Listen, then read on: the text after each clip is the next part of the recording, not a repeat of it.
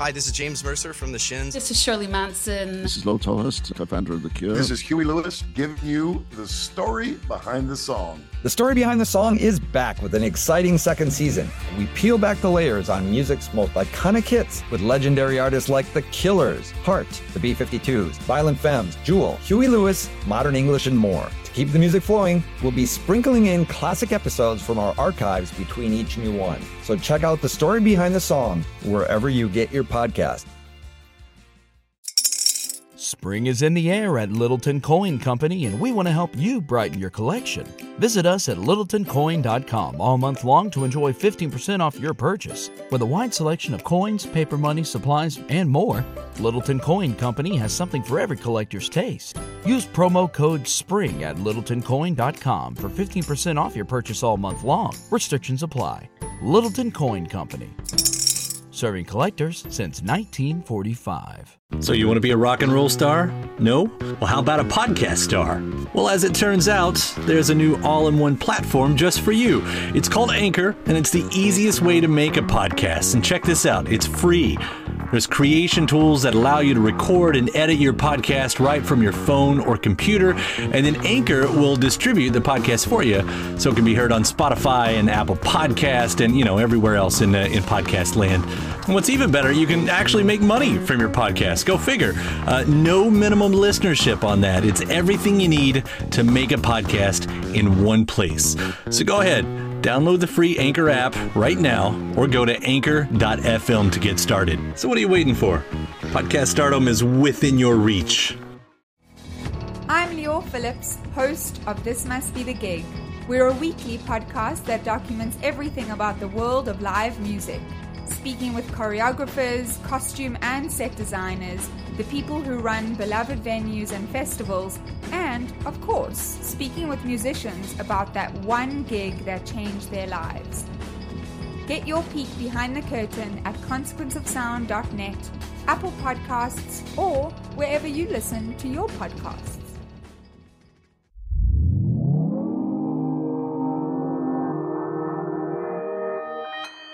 Consequence Podcast Network.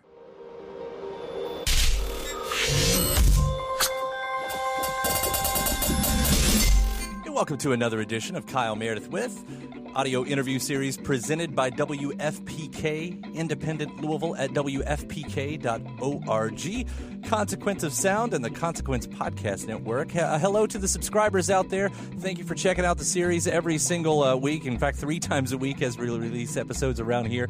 If you want to do me a favor, wherever you're subscribed from, please give the series a little rating and a review if you feel so inspired. And, of course, if you're not a subscriber, now's a great time to do that as well. Monday, Wednesday, and Friday, a new interview arrives in your subscription box. Would love to keep you up to date. And, of course, you can do that at all of the big spots with iTunes and Apple Podcasts and Spotify and YouTube and Stitcher, and Acast, etc., etc. I'm Kyle Meredith. Today, I'm going to be talking once again to Corin Tucker of Sleater-Kinney. Now, we talked to earlier this year when she released a brand new record with her other band, Filthy Friends. And in that interview, she was telling me, oh, yeah, there's going to be a new Sleater-Kinney record this year. And it's produced by Annie Clark of St. Vincent. Expect something radical. And that's exactly what we got with The Center Won't Hold.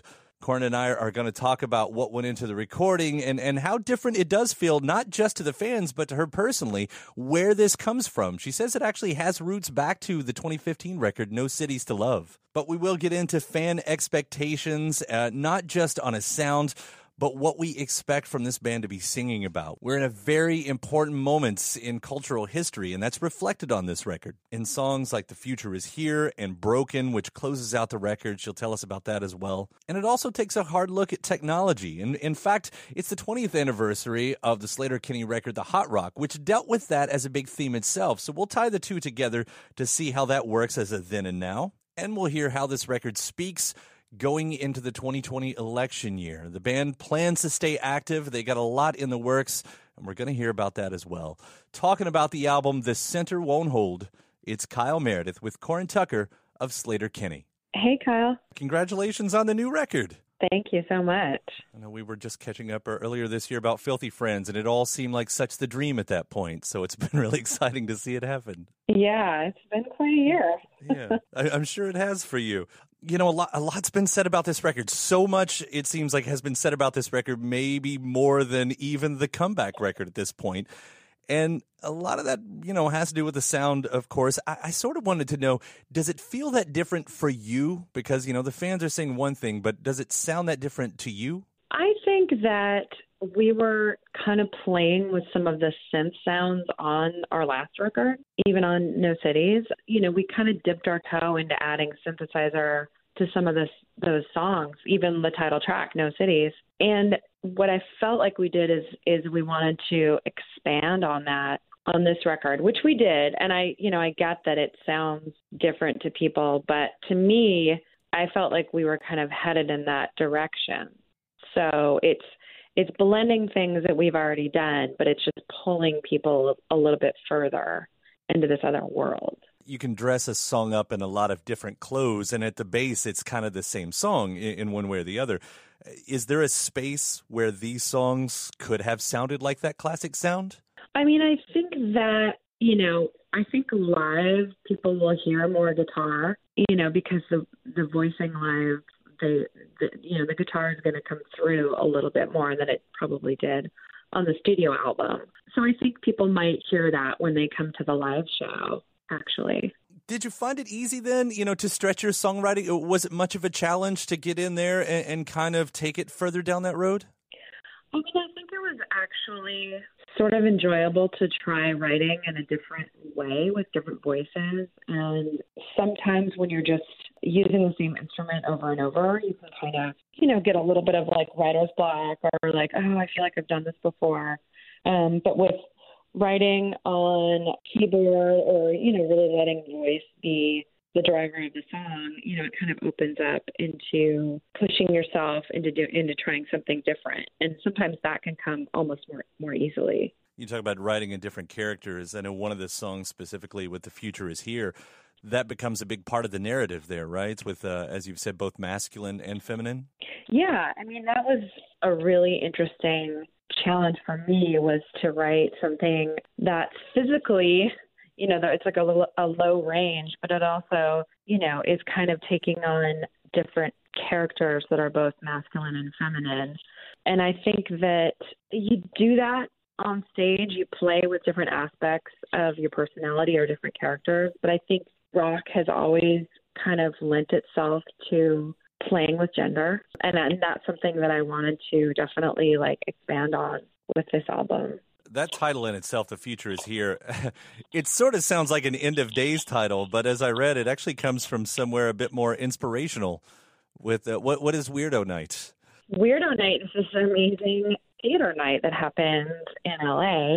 And it's really about performance art. It's about spoken word, comedy, and beautiful singing.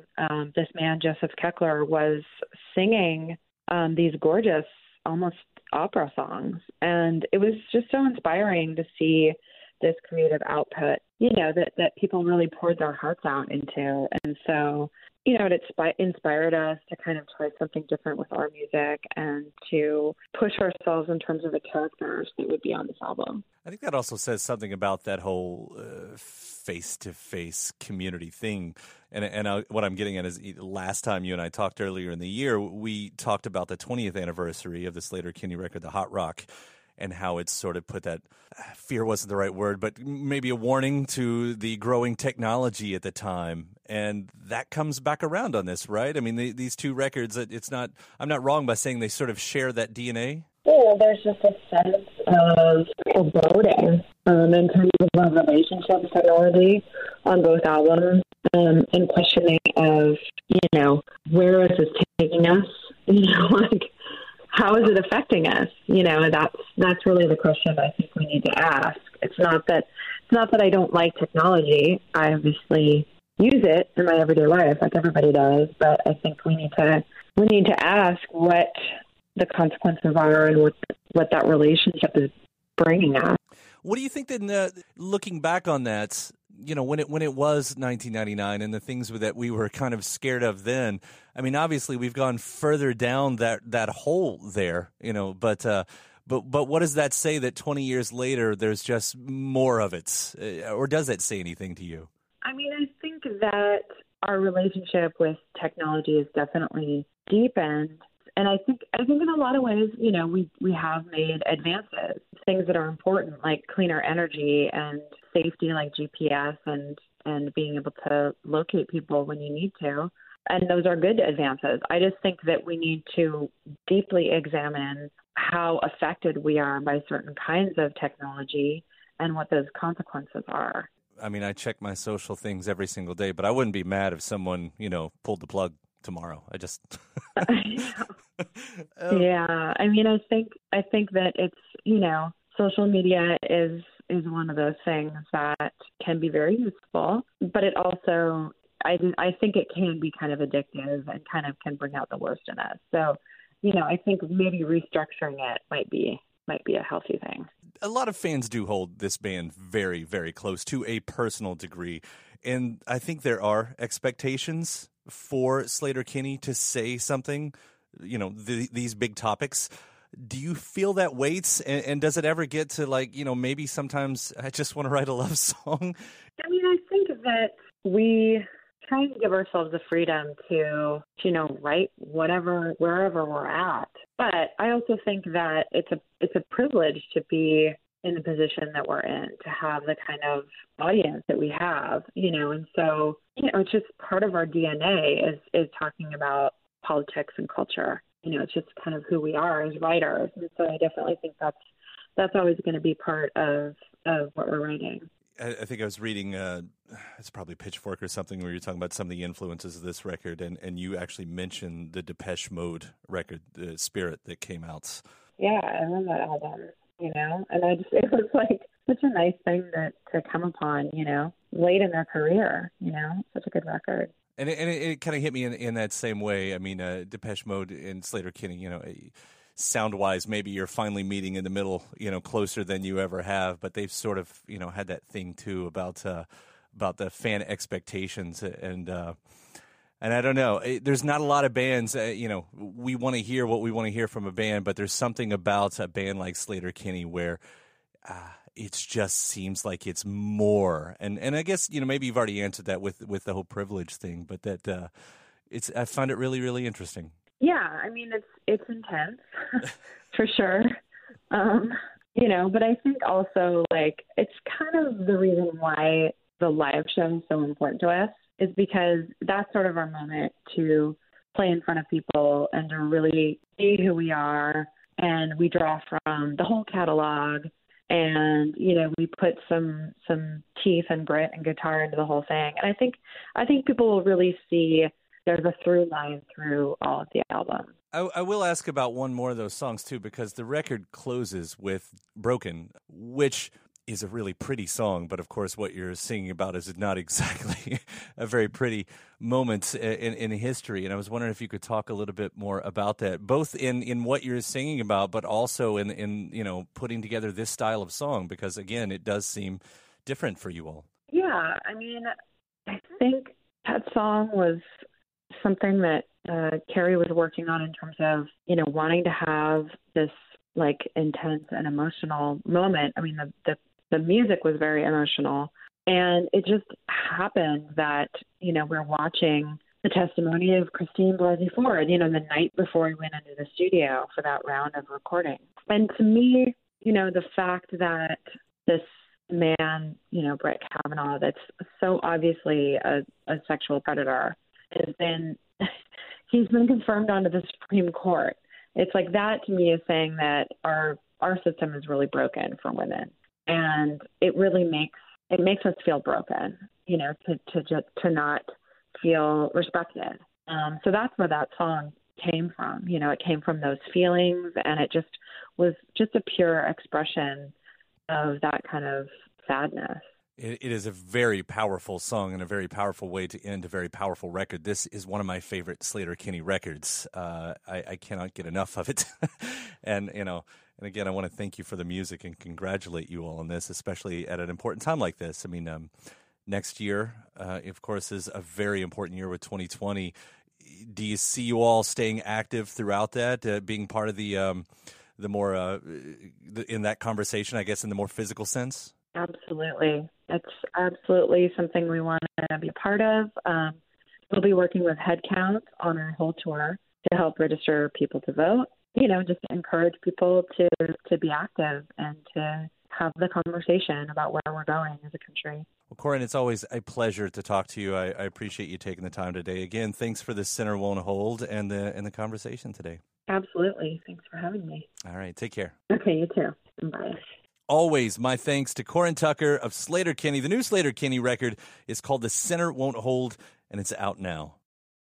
Now, as a little bonus interview here, I'm also going to include the phoner with Corin that I had earlier this year. Again, this is when she released the second Filthy Friends record called Emerald Valley, and you get a bit more of the conversation that we were having in this most recent interview here. Part 2 of Kyle Meredith with Corin Tucker. Hi, how's it going? I have so much to ask you because I feel like there's so much going on with you all right now. But let's start with Filthy Friends and this new record, Emerald Valley. I was so excited to hear that the new record is already coming and everything. And this sort of, like, this makes it real, right? It wasn't just a one-off project. Was there a point where it really started to feel like a band? Yeah, I mean, I think on the first record we had more fun and got more out of it as a project than we thought we would. And we were just sort of realizing our potential when it was like, okay, tour's over. And, you know, and so I feel like we were already kind of writing a bunch of songs and thinking about like, okay, well, what will we do for the next record? So this record, I mean, it actually has taken us several years to kind of chip away at. And yeah, I'm so happy with how it turned out. If you knew that it was going to happen, if you knew that there was definitely going to be a second record right away, when did the session start and what were they like? We rehearsed, you know, a few times here and there and had like some material ideas. I mean, Peter and I, you know, we kind of get together in Portland and write and try out different songs. And, you know, he had some really cool ideas along with this long, weird kind of Zeppelin-y thing that turned out to be Emerald Valley. And I just started really thinking about that song and what we could do with it. And that kind of was like the germ of what was happening. And so we worked on that. And then we didn't really go into the studio until like last summer. We went into the studio here in Portland and we really kind of did it in a traditional style where we, you know, we did all the basics and all the vocals, I think, yeah, maybe within like 10 days. You ever wonder how Peter Buck keeps up with all of the songs? Because, I mean, he's what, like 5 or 6 bands at this point, right? I know. He's like a machine. I mean, the man he's always got like 4 new songs. He's like, oh, I want to show you this, and I have this idea. You know, like he just has one of those brains that's always kind of going, and he's always playing guitar and thinking of things. And so it's just amazing how many riffs must be in that man's head to keep up with it at any certain point, you know, to call out. For sure. Oh, so I don't know if, you know, I'm taking a lot, too, from Last Chance County because coming from the other record, I mean, this was definitely, you know, the first record was definitely a heavy record in plenty of the parts. But I wonder, would you define this as an angrier record than the first time around? I mean, there's a lot of reason for it to be, if so. Yeah, it's definitely angry and it's really sad, too. You know, I mean, I think the record is really about where we're at. And I mean that sort of specific to the region, the Willamette Valley that we live in, and just witnessing the effects of climate change kind of firsthand here. And because I've lived here since I was 12 years old in the Pacific Northwest. And so, you know, I really remember what it used to be like and how it's changed and how sad I am that, you know, we haven't done more to, you know, protect the environment and, you know, and the people that really serve us here, you know, which have long been, you know, migrant workers in this area. A lot of people, you know, come up here from Mexico to pick the food and pick strawberries and, you know, other produce that we have here. And that's kind of the traditional way that our region has survived. And I really think that we should think about, as a society, treat each other. Yeah. I think that we need to be really, much more thoughtful about immigrants and migrant workers and the people that come here, and a lot of them stay and help create our economy. Yeah, it becomes very frustrating for me. I mean, I'm in Kentucky. Other than the Ohio River, I'm in a landlocked state, and whereas the internet's the promise of the internet was to make the world a smaller place, but the internet seems like a great failed experiment in plenty of ways. But in one of these, that's very frustrating to me because the environment is one of my biggest passions, and when you're not on the coast, you don't see it as much. And to have all of these people around me that just, the word is deny. They just completely flat out ignore that it's ever happened. It's fucking scary is what it is. Yeah. It's outrageous. And I think the thing is that we're like living with the effects already, like we were warned, like, the climate is going to change. Like, no, the climate has changed. Right. The climate has, we are living on this like hotter, weirder planet. And we have to use that as, as a fuel, as a impetus to make serious changes. So, we'll bridge that into the actual songwriting here because, to write topical is one thing and you could go very direct, but I sort of sense that the trick that you're pulling here is, to use that poetry of seeing the past and kind of bringing it into the present and building it into more stories, I guess. Is that right? Yeah. I definitely try to do, paint a picture. And almost think of it as like a collection of short stories, because I think that is really, what people are drawn to in a song is what is the story of the song. And so for me growing up here and having such a visceral experience of this region, I tried to really paint a picture for people of, what it was like to grow up here, what, how beautiful it is here and how lucky I think we are to live in such a beautiful place. But I think there's definitely like a range of things going on. And there's definitely, songs about how concerned we are about the, the change of what's happening as well. Yeah, because I think the quote that I've read of you talking about Last Chance County is, a teenage girl riding the bus through a depressed Northwest town in the 80s and the frustrations that you saw there. And I think that last point of that line was, I feel like, a really important part, as you're pointing out right here, is to not paint it in those rose-colored glass lens, filter or whatever, but to say, yeah, it was bad then and it's only gotten worse, I guess. Yeah, I mean, I think that, for the lucky few who, have like those super upper middle class jobs, conditions are, it is like this super great place to live and it has all these wonderful restaurants and like I'm talking about Portland. But I think that there are so many working class people that did not get that, that situation. And it was, it has been really depressed. And I don't think that for those people, they are making the kind of living, right, the kind of like, sustained workable living to keep up with the rise in rent and the rise in housing costs and everything else. It's just, it can't be so like have and have not as it is right now. So going after these themes in this way, do you find that influences the type of music that you put behind it? Yeah, I think that we've tried to do, it's definitely a rock record. And I think that we've really embraced that. But I think that we do try and do some different moods with it. Like Last Chance County is really like this fun sort of punky song that really came at the end of recording, which is, it's really funny. But there's a lot of really interesting moody songs, like this song called Pipeline, that really is just a total mood piece. It's very kind of dark and slow. And that is something that I love about Filthy Friends is that everyone is all in for a mood. No one breaks out. Everyone is there to serve the song. And so if I'm, kind of doing this sort of darker poetry thing, everyone's completely all in, and it really is fun to paint a picture that way. Jumping back in time a little bit too, because something like Cadillaca, it seemed like that gave you time away from the big issues at hand, kind of to be able to have fun and breathe a little bit. But now you have two fully operating bands, and I don't know, I get the sense that it's more opportunities to actually target those bigger issues than just one album at a time.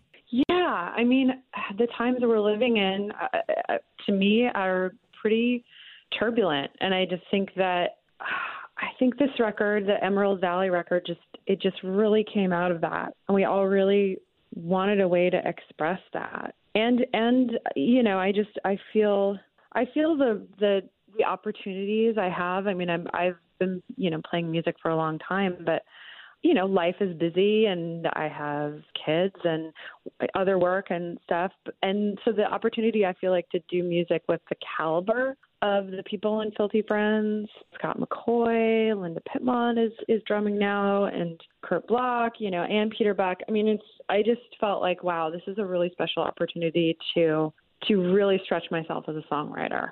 And I'm just so proud of what we were able to do. And yeah, and we getting there for me, I like writing all kinds of different songs, but for me, there was some specific things, some political things, some environmental things that I definitely wanted to tackle. So I'll go into uncharted territory a little bit here, because I do want to ask a few things about Sleater-Kinney as well, in that you've announced that, you know, you had been working on a record and there is another record on the way.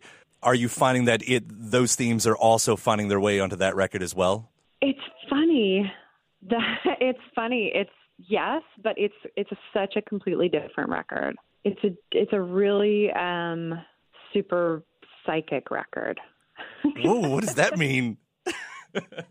It's very much about, it's a little more personal in a way. Like, I think with Filthy Friends, you know, I'm like writing stories and, you know, and talking about growing up and stuff. But I think the Sleater-Kinney record, it does touch on some of the same themes, but the characters are even just way more personal and even more upset, I guess. I mean, two records. This is a lot of writing for any artist to take on, and obviously, you know, this is something that you want to do, and it sounds like you still love to do. Were you doing these at the same time, or was there still some separation in there? You know, it's funny because there was some writing. Yeah, there was some writing for both bands during a certain period of time where I was like, "Whoa, this is intense," but yeah, I've really enjoyed it, and it's really been. I really try and take what I can learn from each collaboration and use that experience to try something, you know, different, or try different things in each new song that we do. Like Peter, one thing about Peter that's great is that he really writes a pre-chorus for every single song. He does. And I'm like, what is this part? And he's like, oh, it's a pre-chorus. In Nashville, we call it the ramp up, you know? And Sleater-Kinney had never written a pre-chorus in our lives, you know? But now I'm like, oh, let's try putting a pre-chorus in here, you know? And it's like, you know, just things like that are like fun and interesting, just push me forward to keep trying new things. And of course, that bridges on to bringing in Annie Clark, you know, St. Vincent, into the sessions as well, which I think the line that was put out there was, you all were looking to have some new tools brought in, and maybe that goes beyond what you're saying. Does that just what Annie brings in, or was there more than that? She's amazing. She's just so great to work with. Wow. Yeah. She brings so much to the table. I cannot even express how, like, so great she is to work with. I mean, the line I have on my paper, by the way, is all in one word. Holy cow, this is the coolest news of the last at least 5 years, maybe more. I mean, we'll see how it sounds, but I feel pretty confident in that. Yeah. I mean, these are you all and her. I mean, these are two of my favorite artists, you know, of all time right here. So this is a fan's dream, I guess. I don't know. I know this is early, but, you know, is there anything you can say about this record? You know, I guess how it differs from the last one. It was such a dream to get to work with Annie. And you know, I think that she really pushed us to try new things as a band. I think people are really going to be excited to hear it. It is different, and I'm thrilled with how it turned out. Is it going to be this year? I mean, are you putting out 2 records in 2019? Right? That is a super good question. Like, what is going on with you? I mean, I don't think it's a coincidence that, like, you know, I'm 46 and I'm like, oh, wow, I've got to get, you know, got to get stuff done. Yeah. Okay. To be, you know, so involved now with Filthy Friends, and there is one leg of a tour date out there, does that compromise what's going on there at all, or are you able to kind of still put it all in on both of them? Oh, no, I actually, it's been great. I mean, I think that, you know, that's one of the benefits of doing this for a while, is that everyone has learned how to plan. Right. After many records, you know, you plan things out, and yeah, it's actually going great. I'll end here. Hot Rock's just celebrated its 20th anniversary. It all tied together for me, in you know, with the song "God Is a Number." Once we really started getting that, because a lot of the things you're talking about peripherally, I think, you know, in that song, growing up on the internet, getting up on TV, which leads us possibly to the themes that's working on these 2 records right here. Do you see that thread at all? Am I stretching absolutely. Here? No, you're absolutely so right on. I thought about that record kind of a lot this year. It definitely, I feel like we touched on it with the new Sleater-Kinney record. Yeah, there's definitely moments where I was like, oh yeah, that, you know, it touches on these same themes of feeling that kind of loss of a real community, and in favor of our, you know, of our weird electronic isolating society. You know, I think that's something that has some real downsides for where we were at, and especially where we're at now. Yeah, that's for sure something that we touch on for Sleater-Kinney. It's interesting hearing that record now too, a little aside here, because, you know, with no disrespect to the classic albums that come before that, I don't think I have to throw any extra praise there that hasn't already been. But Hot Rock sort of sounds like the band that you become. Does that make sense? Like that's where you really start to get a sense of even how you know, sound these days. It really, to me, it starts with that one. I really appreciate that. Yeah, I mean, I feel like we had all this success with Dig Me Out, and which was, it kind of came naturally to us, and then it was like, now what? Like, who are you as artists? And, you know, like, it was like, well, looks like we'll have to reinvent ourselves, you know? Yeah. And that's so true of just who we are. And I feel like we've done that again in some ways with this new record. We just feel the need to push ourselves, because otherwise it's just, you don't grow as an artist unless you ask more of yourself, I think. Well, obviously I love everything that you all do.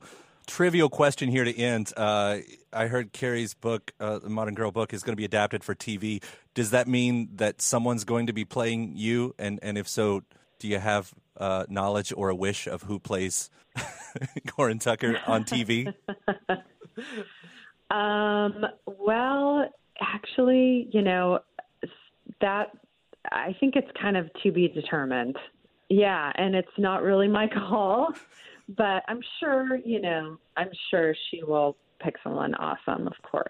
It's got to be a weird moment. I mean, I think that would be a weird moment anyway. It's surreal, I guess, is really the word. You know? Surreal, yeah, for sure. And just being like, oh my God, what happened? I'm so old now. Not at all, especially with the fury that you still pump out in this music. I love it so much. And I always enjoy talking with you, too. Thank you, Corin, for taking the time today. Thank you so much. Yeah, I really appreciate it. All right. We'll see you out there, what it sounds like, plenty this year. Yeah, for sure. All right. Thanks so much, Kyle. Take care. All right. Take it. Okay, you too. Bye. Bye. Corin Tucker talking about the Filthy Friends record, Emerald Valley, in that interview right there. Again, Sleater-Kinney back with a new record. It's called The Center Won't Hold. And that does it for this one. Before you get out of here, again, I hope you hit the subscribe button wherever you're listening to right now. We put out interviews Monday, Wednesday, and Friday. You can do that anywhere you get your podcast from. And, of course, if you're already a subscriber, again, please consider leaving a review about the series and giving a rating as well. And after that, head to WFPK.org, where I do a show Monday through Friday at 6 p.m. Eastern, where you can also find some bonus episodes of this. It's an hour full of new song premieres, music news, anniversary spins, and interview clips. It's WFPK.org. ConsequenceOfSound.net has your music and film news. You can also find me at Twitter at Kyle Meredith and Facebook.com/Kyle Meredith. And that does it for another edition. I'm Kyle Meredith. I'll see you next time.